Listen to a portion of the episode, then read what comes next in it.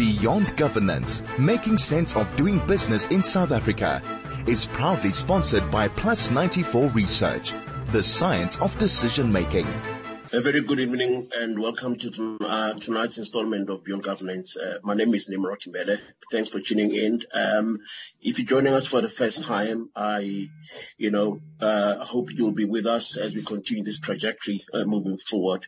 Um, the continent, as we know, um, uh, uh, is quite pleasant place to be, you know, and we all need to make sure that um, whatever conversation that we are having contribute towards not only the, you know, the, South African, but the regional as well as the continental uh, uh, look and feel that we can all want to, to that we can all be proud of. As you commence our program, uh, allow me to thank Simon and his crew for a job well done. They are back on your radio tomorrow at the same time. Um, as always, I'm not flying solo. I have Vusi Masinga, who's the technical producer of the show, and Kabisa, who coordinates the show. Um, colleagues, I want to thank you in advance as I know you do, you you know, the show will run very smoothly, um, as as always. Um, on tonight's menu, uh, we've got two agenda. Uh, we normally start our conversation with a quick reflection, and tonight I'll just have a glance of uh, the conversation or the the address by the former president uh, Thabo as when he was speaking at the Eastern Cape uh, Extended Provincial Executive. There are quite interesting observations that I've noted from that end.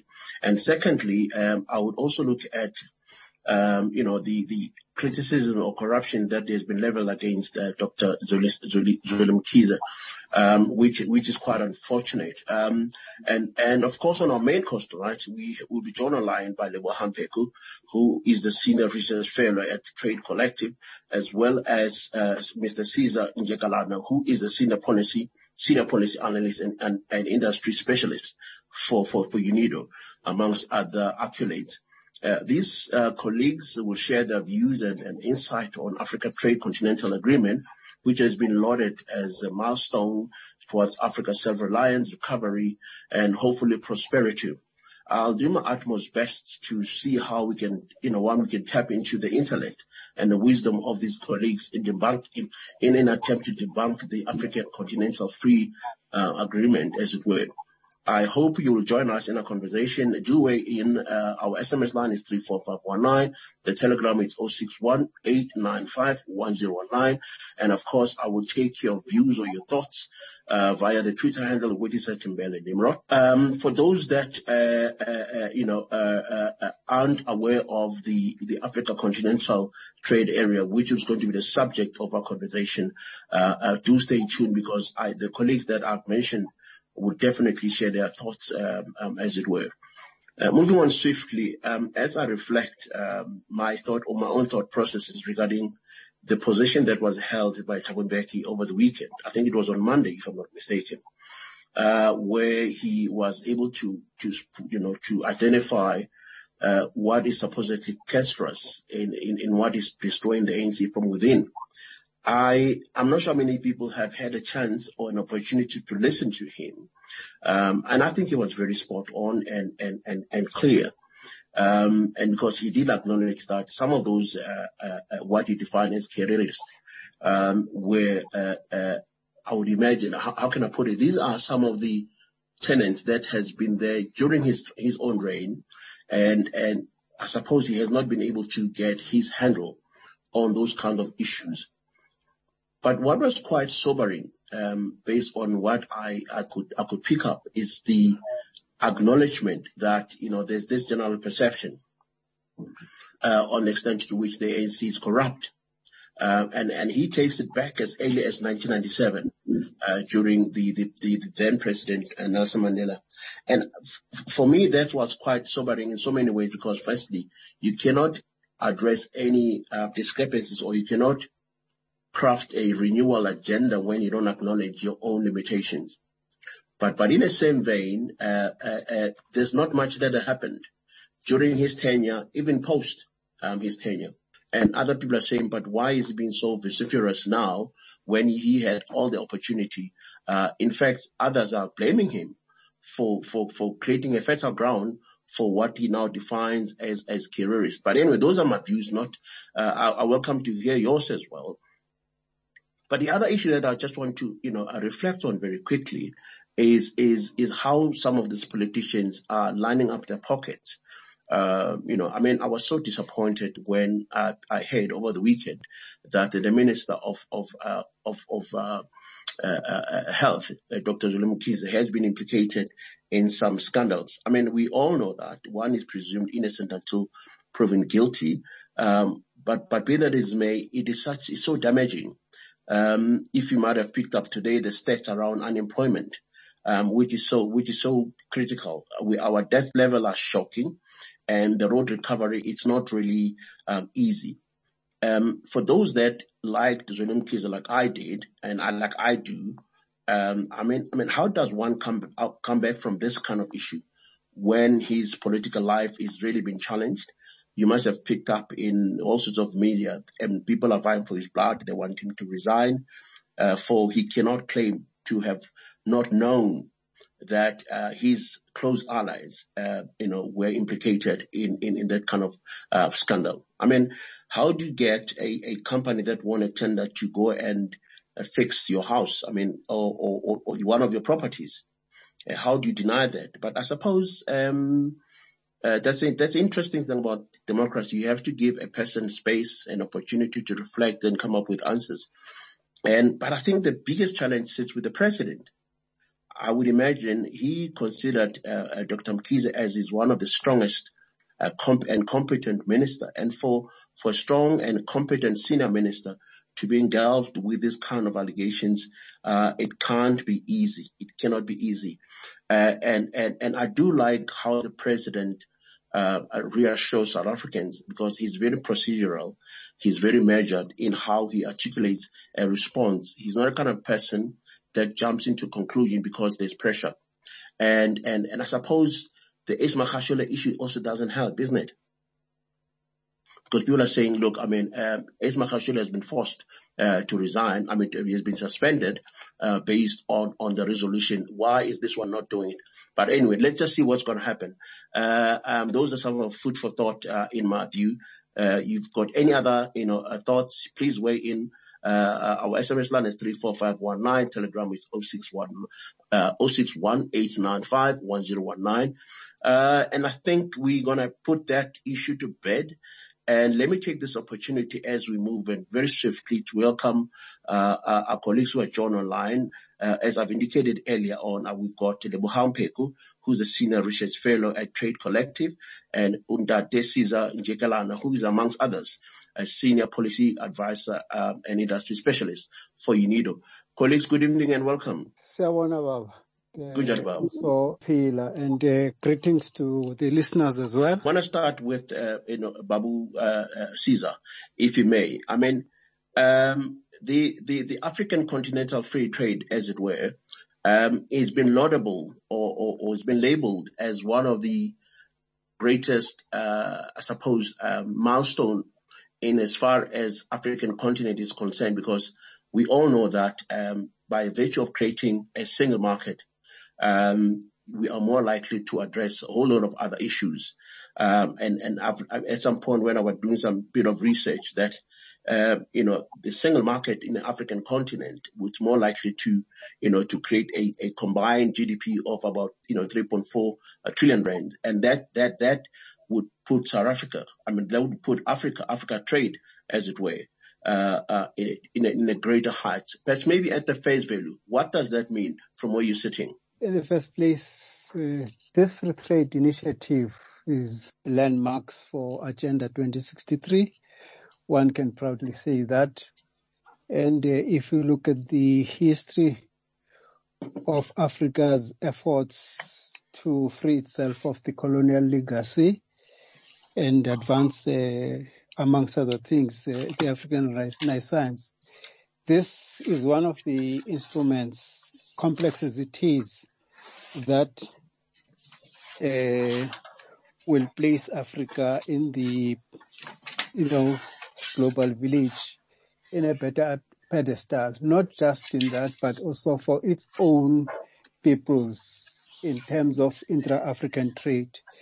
As we all know that uh, at this stage in time, intra-African trade in South Africa, in Africa is uh, dismally low comparative to other countries It's around 16 to 18 percent, whereas in you know, Asia it's around 50 uh, percent, and uh, Europe is actually very high, 70 plus, plus percent. Uh, that on its own indicates that uh, other than the, those continents trading globally, they are actually able to provide uh, sizable economic prosperity in within the continent amongst the uh, countries in those various uh, continents themselves. Of course, we may be seen as latecomers, but uh, at least there has been a formidable effort now to come up with a, a well structured, a well thought and a thoroughly negotiated institution uh, which is driving a program which, uh, notwithstanding the pandemic, was officially launched after whatever delays uh, at the beginning of this year. Thank you very much for that insight, uh, Babu. Um, perhaps maybe let me take this opportunity to bring in uh, Lebohang. Uh, Lebohang, I mean, one of the issues that uh, Ubaba just pointed out is the complex nature of, of the instrument around around this particular program. What's your take on that, and what what do you think is more likely to happen in trying to uh, make it materialize? There are a couple of things. The one is that we're trying to deal with um, the, the, the, rationale for all of this, which is essentially that um, we are not a very well integrated region. And some of the complexity for this is that, I mean, we only traded about 15% as we well know. And that um, trade liberalization has been focused mainly on African countries liberalizing at levels within regional blocks and then negotiating from within them against non-continental actors like um, the EU, for example, the US. And of course, prior to the COVID um, pandemic, the, there was a prediction that the AFCT, AFCFTA would increase in inter, intercontinental trade by about 33% once the full tariff liberalization has been implemented. Now, the, the, the, the challenges to these are many. Um, and I think the one challenge is basically that um, we're in an environment and in a context where there are very few African countries are only part of one regional economic community. So we're, we are trying to aggregate, aggregate, so to speak, with this particular arrangement. Um, and I think only six countries, if I'm not mistaken, are not a part of at least of, of, of, of, of only one um, REC. And remember that the RECs are the original building blocks of regionalism. Um, and they're also the regional building blocks of economic cooperation. Um, and of course, this is not the first attempt. There have been previous, such as the Lagos Plan of Action, the Abuja Declaration, and um, previous others um, as well. The Arusha Declaration, as far back as the 1960s, all of which tried to bring in place a, an indigenous, inward-looking, Africa-based you know, um, aggregating our advantages and our competitiveness between and amongst ourselves. And, you know, there are various reasons why those have not been as effective, such as structural adjustments, such as external interferences, and such as just sometimes quite fragile states and fragile governances. But I think that, you know, the complexity is also that we have not per se understood why regionalism is so important as blocks. Um, and, and, I think that that's you know, the different things contending against us. And one of the things that's contending most against us is um, national sovereignty, national economic sovereignty or national economic nationalisms actually. Um, there's also different ways in which in fact there's also politicization of trade agreements and rather than these instruments being about social solidarity, social development, they become completely mercantilist and entirely, there's a bit of interference behind um, and entirely, um, you know, entirely corporatized rather than being about people to people regionalism. So I think that these complexities are, are, myriad. No, no, thank you very much for that observation. And I just I like how you, you reflected on some of the previous, um, some of the previous, um, um, uh, instruments that could not uh, progress well. And, and, what is it that we are learning you know, from from the previous um, um, um, charters, previous programs? Uh, earlier on, you did mention uh, issues such as um, you know fragile uh, uh, governments, issues on structural adjustment. To what extent do you think we have learned and that there, there are institutional capacity to drive the the the the, the AFCTA?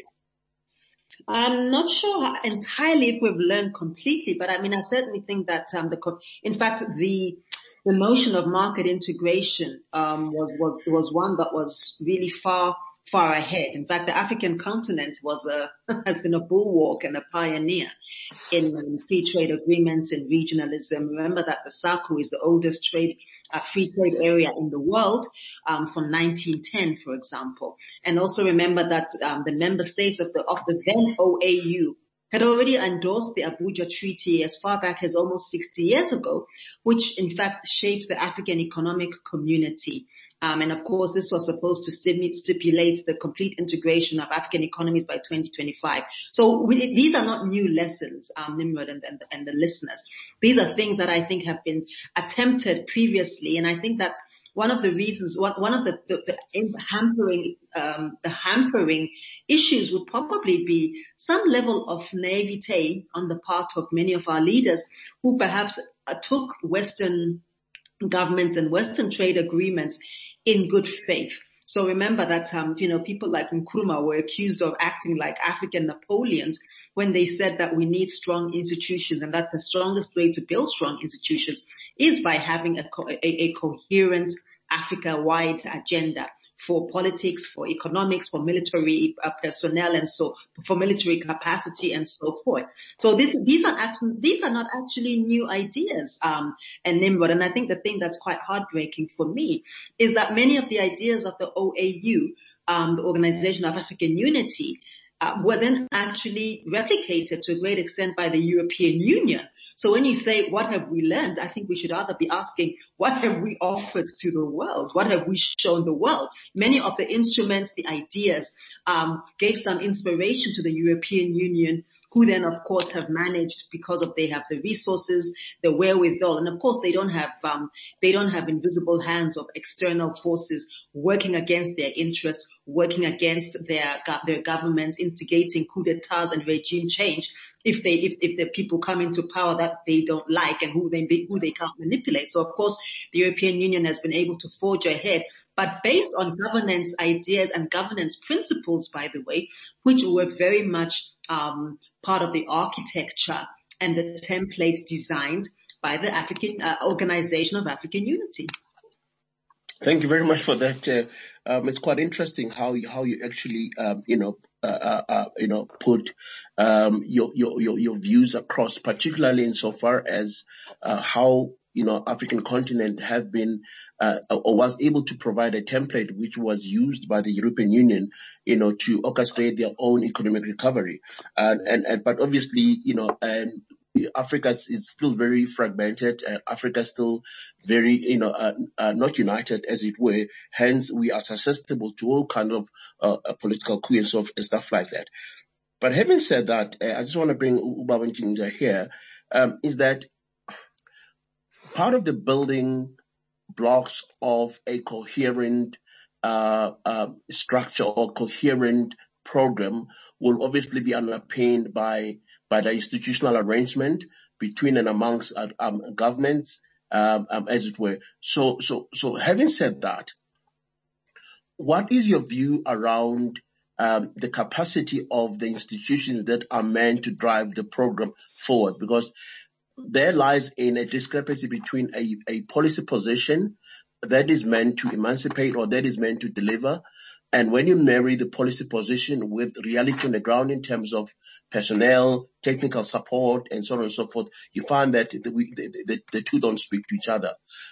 So, so what is it that has been done based on your observation, you know, at the institutional level that would enable this, this, uh, you know, EFTCA uh, program to become a reality? Uh, that I think uh, to a great extent, uh, Auslebu has articulated uh, part of my answer to your question that there's been a, a long and intensive history with a strong political will, although at times fluctuating, to reach the stage at which we are. Allow me to be a little bit philosophic because at the same time, uh, Africa has got uh, 54 uh, countries. It has 54 government. It has 54 parliaments. It has one continental parliament. It has uh, five or supposed to have five regional parliaments. And when you take into account what you're saying, you know, that in one, on one side, policy has to be formulated and uh, bear in mind when uh, formulating policy, it has to assume uh, various levels uh, from national to regional, the five uh, RECs or regional economic community to the uh, continental platform. And at the same time, it has to bring in the various other institutions other than the AU in Addis Ababa, but also parliaments have got to be brought in at, at, these various levels, national, regional, and continental, to provide the requisite legislation to, you know, to ensure that policy is translated into into laws. What I'm uh, trying to say is that uh, it's like when we were waging the struggle, you know, against apartheid. There were a lot of daring steps that we took, and at times there would be people who would say, you know, let's wait, this cannot be done. Suppose you have to allow me, I come from that background that uh, I feel that even if it's a deep dark jungle, uh, even if we articulate uh, and uh, formulate policies, whilst we know that uh, on the ground there is a lot of uh, fragmentation, as, uh, as Lebo have said.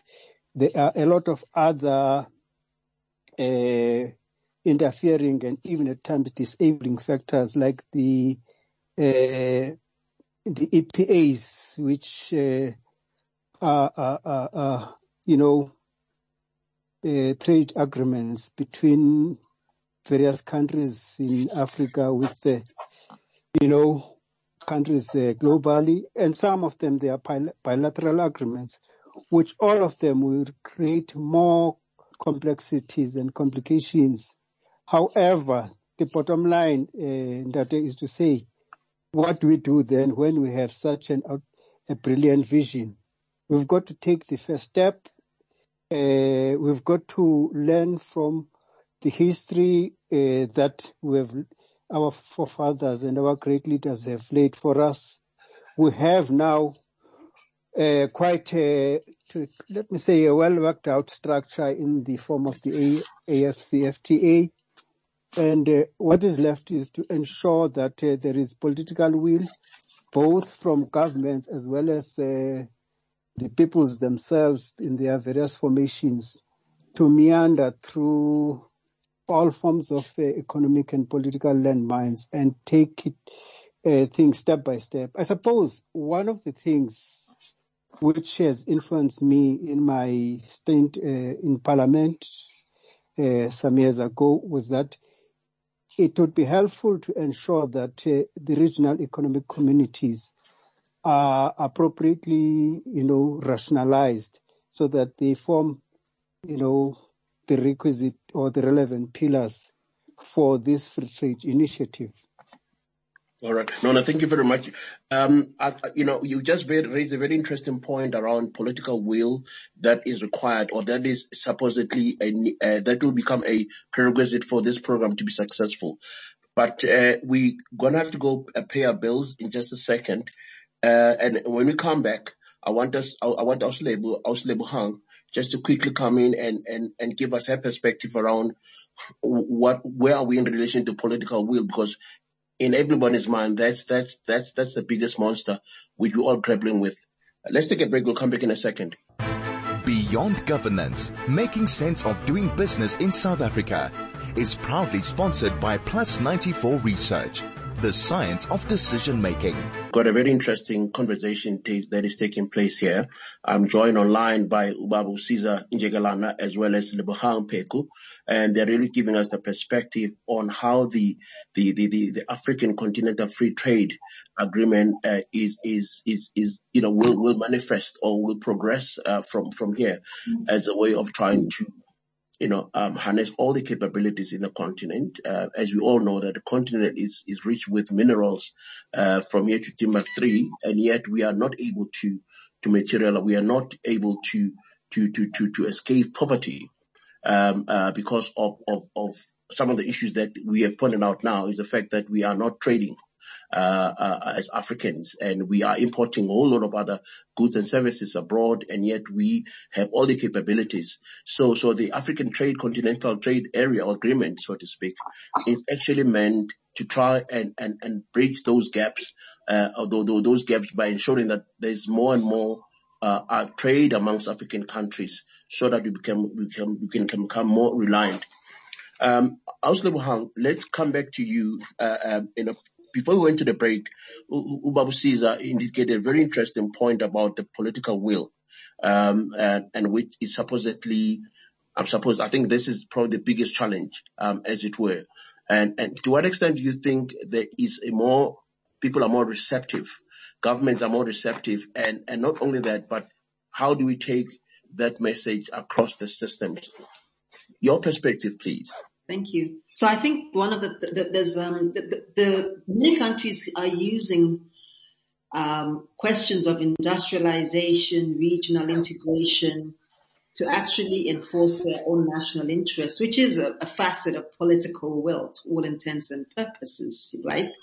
And um, in fact, many of the policy tools that they use will conflict with the goals of regional trade and regional integration. So for example, a lot of governments, uh, African governments are using tariff and non-tariff um, barriers to um, attempt to um, subvert regional interests in, in, favor in the in the in the name of um, excluding competition from other African countries, and this is completely counterlogical in the context of a free trade area, let alone an Africa free trade area where essentially we are not supposed to be competitive in that way. Um, and also we're supposed to be pro- promoting industrialization by being integrative and coherent and cohesive. Um, so the competition is not for individualism, individual states, states, uh, state capacities and state commodities, but rather to build a much more competitive and compelling, if I may say, African market. Now, when we speak of political will, remember a few years ago, just a couple of years ago when Nigeria closed um, its borders with um, with Benin, for example, in the midst of this very delicate um, this delicate negotiation. I think that was 2019, and that was really you know a, a, a trade war. Um, um, and I think that when uh, so many times we, we, we states are willing to use non-political instruments to politicize and in fact to exhibit political interests. And what's really unfortunate as well in all of this is that we are not only political will is something that cannot be legislated. We can legislate um, open, you know, open tariff, open tariff um, preferences. We can legislate around special and differentiated treatment. We can legislate perhaps on sensitive products, but political will perhaps is not really a thing that can be legislated. And I think the thing that's really lacking are the kind of visionary, courageous, um, quite quite Africa-centered leaders and and, and and and political leadership and ideological leadership that would be necessary to take this kind of instrument forward in a way that's extremely dynamic um, and in a way that myself and I and, and my colleague would envisage going forward. But political will cannot be legislated, Nimrod and, and the listeners. Um, and, and, and this is what keeps tripping us up in different ways. I mean, I couldn't agree with you more. Uh, I mean, there's there's only so much that it can do legislatively, um, and and but the other biggest issue, from my own personal observation, using South Africa as a as, as an example, um, one biggest elephant in the room is the is, is corruption. Um, and we know that um, Africa is riddled with with with um, um, um corrupt leaders across the board. I mean, there's been so many instances uh, where um, um, you know, civility or, or, or, or liberties of individuals have been suppressed. So, so from this, from, from, you know, the Africa trade agreement, to what extent do you think uh, or are there sufficient instruments that deal that would deal with corruption? Sufficient instrument that would, um, you know, uh, protect individual liberties uh, uh, to, to a point where people can become more entrepreneurial, given the fact that um, the majority of Africans uh, in the continent aren't necessarily part of the so-called formal sector. They are mainly entrepreneurs and uh, who, who, who are just, you know, uh, going about doing their own businesses. So, so this particular uh, trade agreement, to what extent, firstly, does it promote or protect, um, you know, civil liberties of individuals? For, for you can have, I mean, all sorts of great programs, but if individuals' freedoms um, are not protected or are not promoted, there is no way in which the the the, the, the African trade um, continental trade agreement can become productive or fruitful. Your perspective, uh, Babu Caesar general, on this point. On this point, uh, don't say adequate. Let's look at what we have mm-hmm. and say to what extent are we building them, nurturing them, strengthening them, and ensuring that as we move forward with them, they actually are able to expose gaps because uh, there's nothing perfect in life. There'll always be a room for improvement. I'm referring to the African peer review mechanism that comes in mind, and uh, I'm referring to the African Court of Justice. I'm referring to the Peace and but the Peace and Security Commission, uh, amongst others, uh, can help because she lives and dreams this far better than me. However, there are those institutions, including the, the, the, the three levels of parliaments I've already referred to. To me, those are already existing instruments which we have over and above the government themselves that uh, already are at our disposal that need to be further nurtured, further supported. Good example is that we still have the SADC Parliamentary Forum instead of uh, a fully fledged, uh, you know, uh, regional parliament. We still have a couple of countries to, uh, you know, endorse and embrace the African peer review mechanisms, which is a one other good instruments to ensure and enhance governance and even impact and reverse, uh, you know, corruption you have referred to to whatever extent. And that uh, we still have to ensure that uh, we enhance the ratification of this uh, free trade agreement itself. I think if I'm uh, correct, uh, there are only around 13 countries that have ratified it, you know, up to now. So fundamentally what I'm saying is that the instruments that we, ha- we can have, let's uh, hold hands. Let's make sure that the political will that uh, we have both articulated with Aslebu actually is taken to greater heights such that uh, there is impact and visible impact from the instruments that we have not forgetting that uh, organized civil society in its various forms, social movements, uh, civil society organizations, uh, they also have a role to play, whether within their countries or uh, across regions. They also have to ensure that uh, they hold hands together with governments because at the end of the day, there has, you know, the, the benefits uh, you know, of uh, the inter-African trade will be far tremendous. Thank no, you. thank you very much for that insight. I mean, I and I, I do agree with you that I mean, the approach to these kinds of issues, uh, we should always be be be optimistic our reference point should be what is it that we could do differently to strengthen uh, or harness those kinds of issues. Um, I just want to pass maybe thanks um, Hang Pheko because she's got other commitment and she's just about to leave us um, now. Uh, thank you very much for keep for for for, for coming through um, uh, and make and making those interesting inputs. Um, I believe Auslebang has already left and, and let's just, uh, you know, uh, thank you once again for, for making time.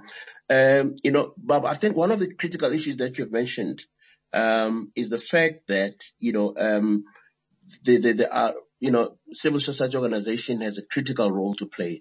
Um, governments have critical role play, to play, um, uh, you know, uh, as well as, as a private sector has got in greater role to play. Uh, and, and I suppose for as long as the messaging is, is, uh, communicated adequately, um, and, and robustly, uh, we're more likely to see, you know, uh, the African trade, you know, agreement, you know, coming through.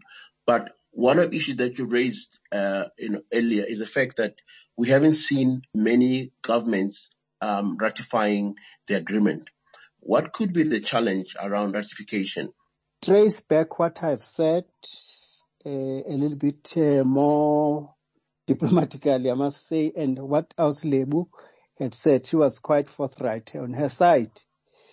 These, the, the, the hurdles of fragmentation of colonial legacy, uh, you know, have got to be confronted and we have to take the bull by its horns and uh, we've got to shake them up. Uh, I mean, look, even within the regions, uh, I've just indicated that although SADC had been, you know, the first regional formation that was uh, more formidable even compared to others from being the Southern African frontline states up to now, but in terms of being mature, it has lagged behind others, uh, ECOWAS and EALA in particular, that's West Africa and uh, the East uh, Africa.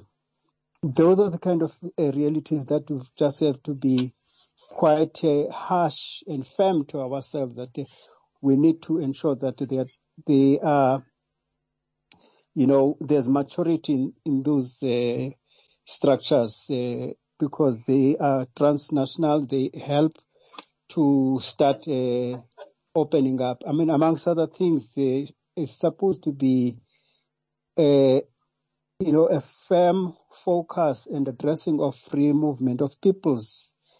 Uh, recently, there was a, a, a, webinar on the 24th that was uh, facilitated by the African National Congress a very strong message came from the Continental Body of Trade Unions, which said uh, that uh, if we think that this free trade initiative will be successful without addressing free movement of people, without addressing the needs of the workers, without addressing small and micro businesses, uh, we better think twice.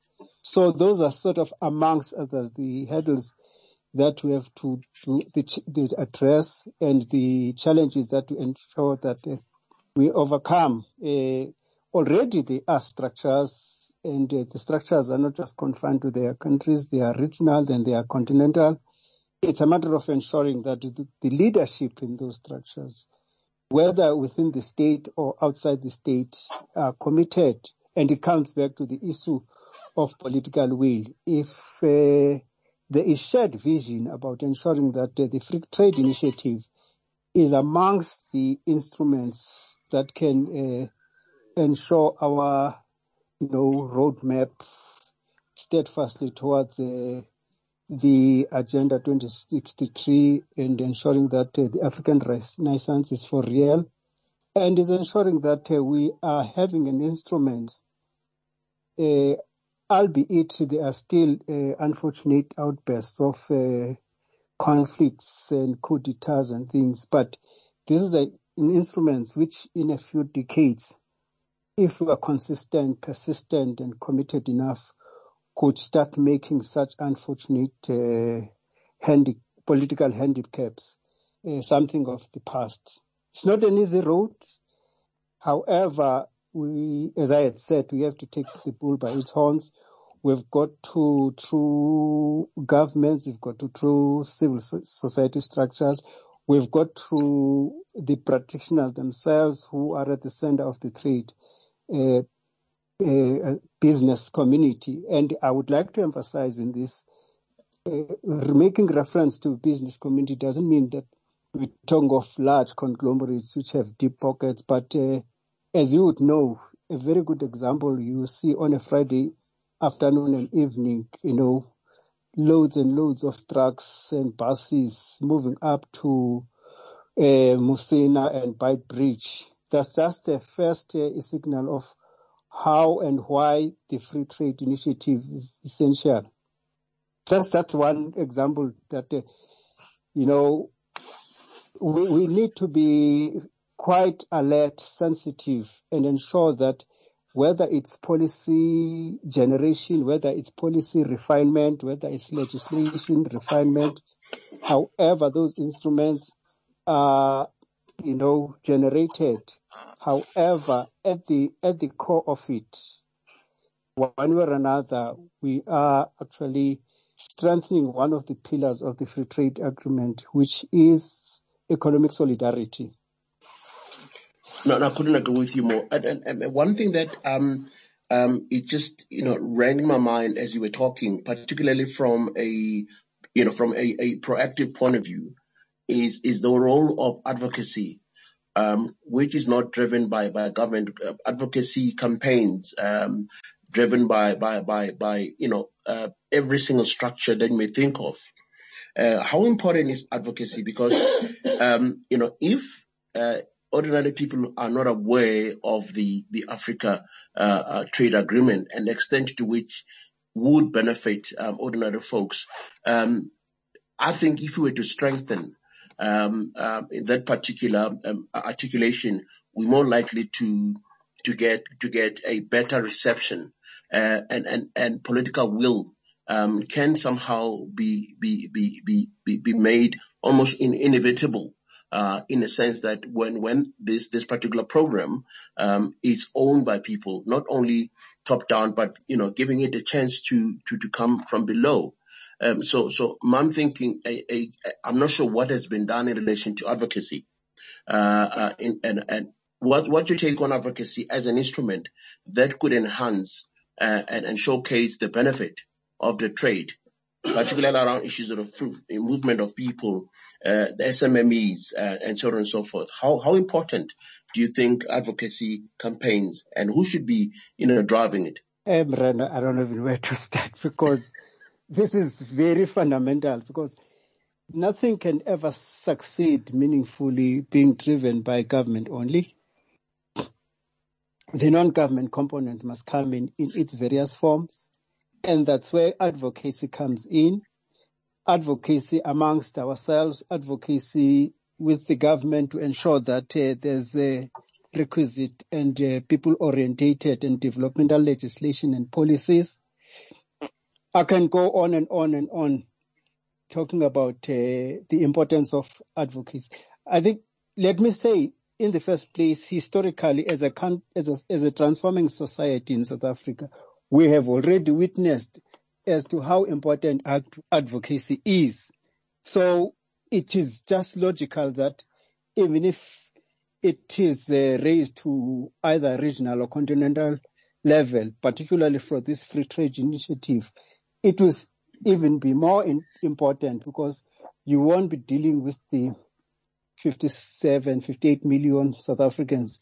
You will be dealing now with uh, 1 uh, two, three billion, you know, uh, uh, Africans, or even if it's in our region, will still be dealing with, uh, you know, uh, almost 300 uh. So advocacy will be always important. Mobilizing, you know, the the non-state sector, ensuring that it interacts uh, with government, governments of the day, both at national and regional and uh, continental level. You know, arduous and uh, tiresome and grueling as it is, but it, it it's just something that has to be done, and uh, there has to be frankness, there has to be transparency, and uh, there has to be firmness, you know, because uh, in whatever levels we are, in whatever sectors we are, at times we tend to be siphoned and swallowed by where our immediate wells are, and uh, at times then uh, overlook, you know, other uh, deficiencies and defects. And this is where also advocacy becomes helpful because it draws attentions to areas which people may at times be innocently, you know, overlooking. The ease of fragmentation, the ease of existing uh, bilateral agreements with other countries is actually something that also will challenge us uh, if it is not challenging us even right now. The issue of removal of uh, tariffs, I'm sure uh, you had observed uh, that uh, Nimrod that even in terms of just the first level of endorsement, there were a number of countries in Africa which were resistant, which took time, and there had to be an assurance that the implementation of this free trade initiative is not going to be done willy-nilly. We have to be sensitive to smaller and, you know, weaker economies, that they don't just get uh, their industries uh, decimated by larger economies because now there will be liberalization, tariffs will be reduced to the level of being zero it's it's it's it's complex and complicated, and uh, it goes back to it. It goes back to what uh, myself and Auslib were saying. Uh, f- political will, political will, political will, integrated with economic solidarity for now. It's no, high no, time that it's high time that uh, not just our leaders, but us as uh, you know ordinary people, you know we see, you know, value in this and we articulate that value, we live that value. Fortunately, it's uh, social media has become a very, very handy tool to also mm. popularize this. I mean, as someone who uh, almost every day, you know, visits social media, one has observed how uh, social media has been helpful in popularization of the uh, this initiative. But obviously, yeah. it's it it just needs uh, a little bit of oomph to ensure that uh, people are not just shown the bright side and absolutely, absolutely overly optimistic. Uh, Bob says, unfortunately, we have run out of time. We're going to leave it there. Um, thank you very much for coming through. It has been absolutely interesting. But perhaps maybe um, as a party shot on my side, I want us to have a, a, a further conversation on this particular issue, particularly looking at the role of um, of of of, um, of education. Uh, be it uh, primary education, uh, tertiary as well as post-tertiary, because that's the bulk of, you know, your change agent uh, uh, who could be brought in. I'm not sure what has been done in relation to the role of of education in in in inculcating that unity that you're referring to. But perhaps maybe in, in one of our next conversation, we may have to structure a particular conversation to see what has been done differently or what should be, what should be the role of education, uh, uh, in, in, in, promoting the, the Africa, Africa trade, uh, agreement, as it were. Definitely, and I'm sure in that space you would uh, do your best, and I would assist you to get someone with the expertise in the education sector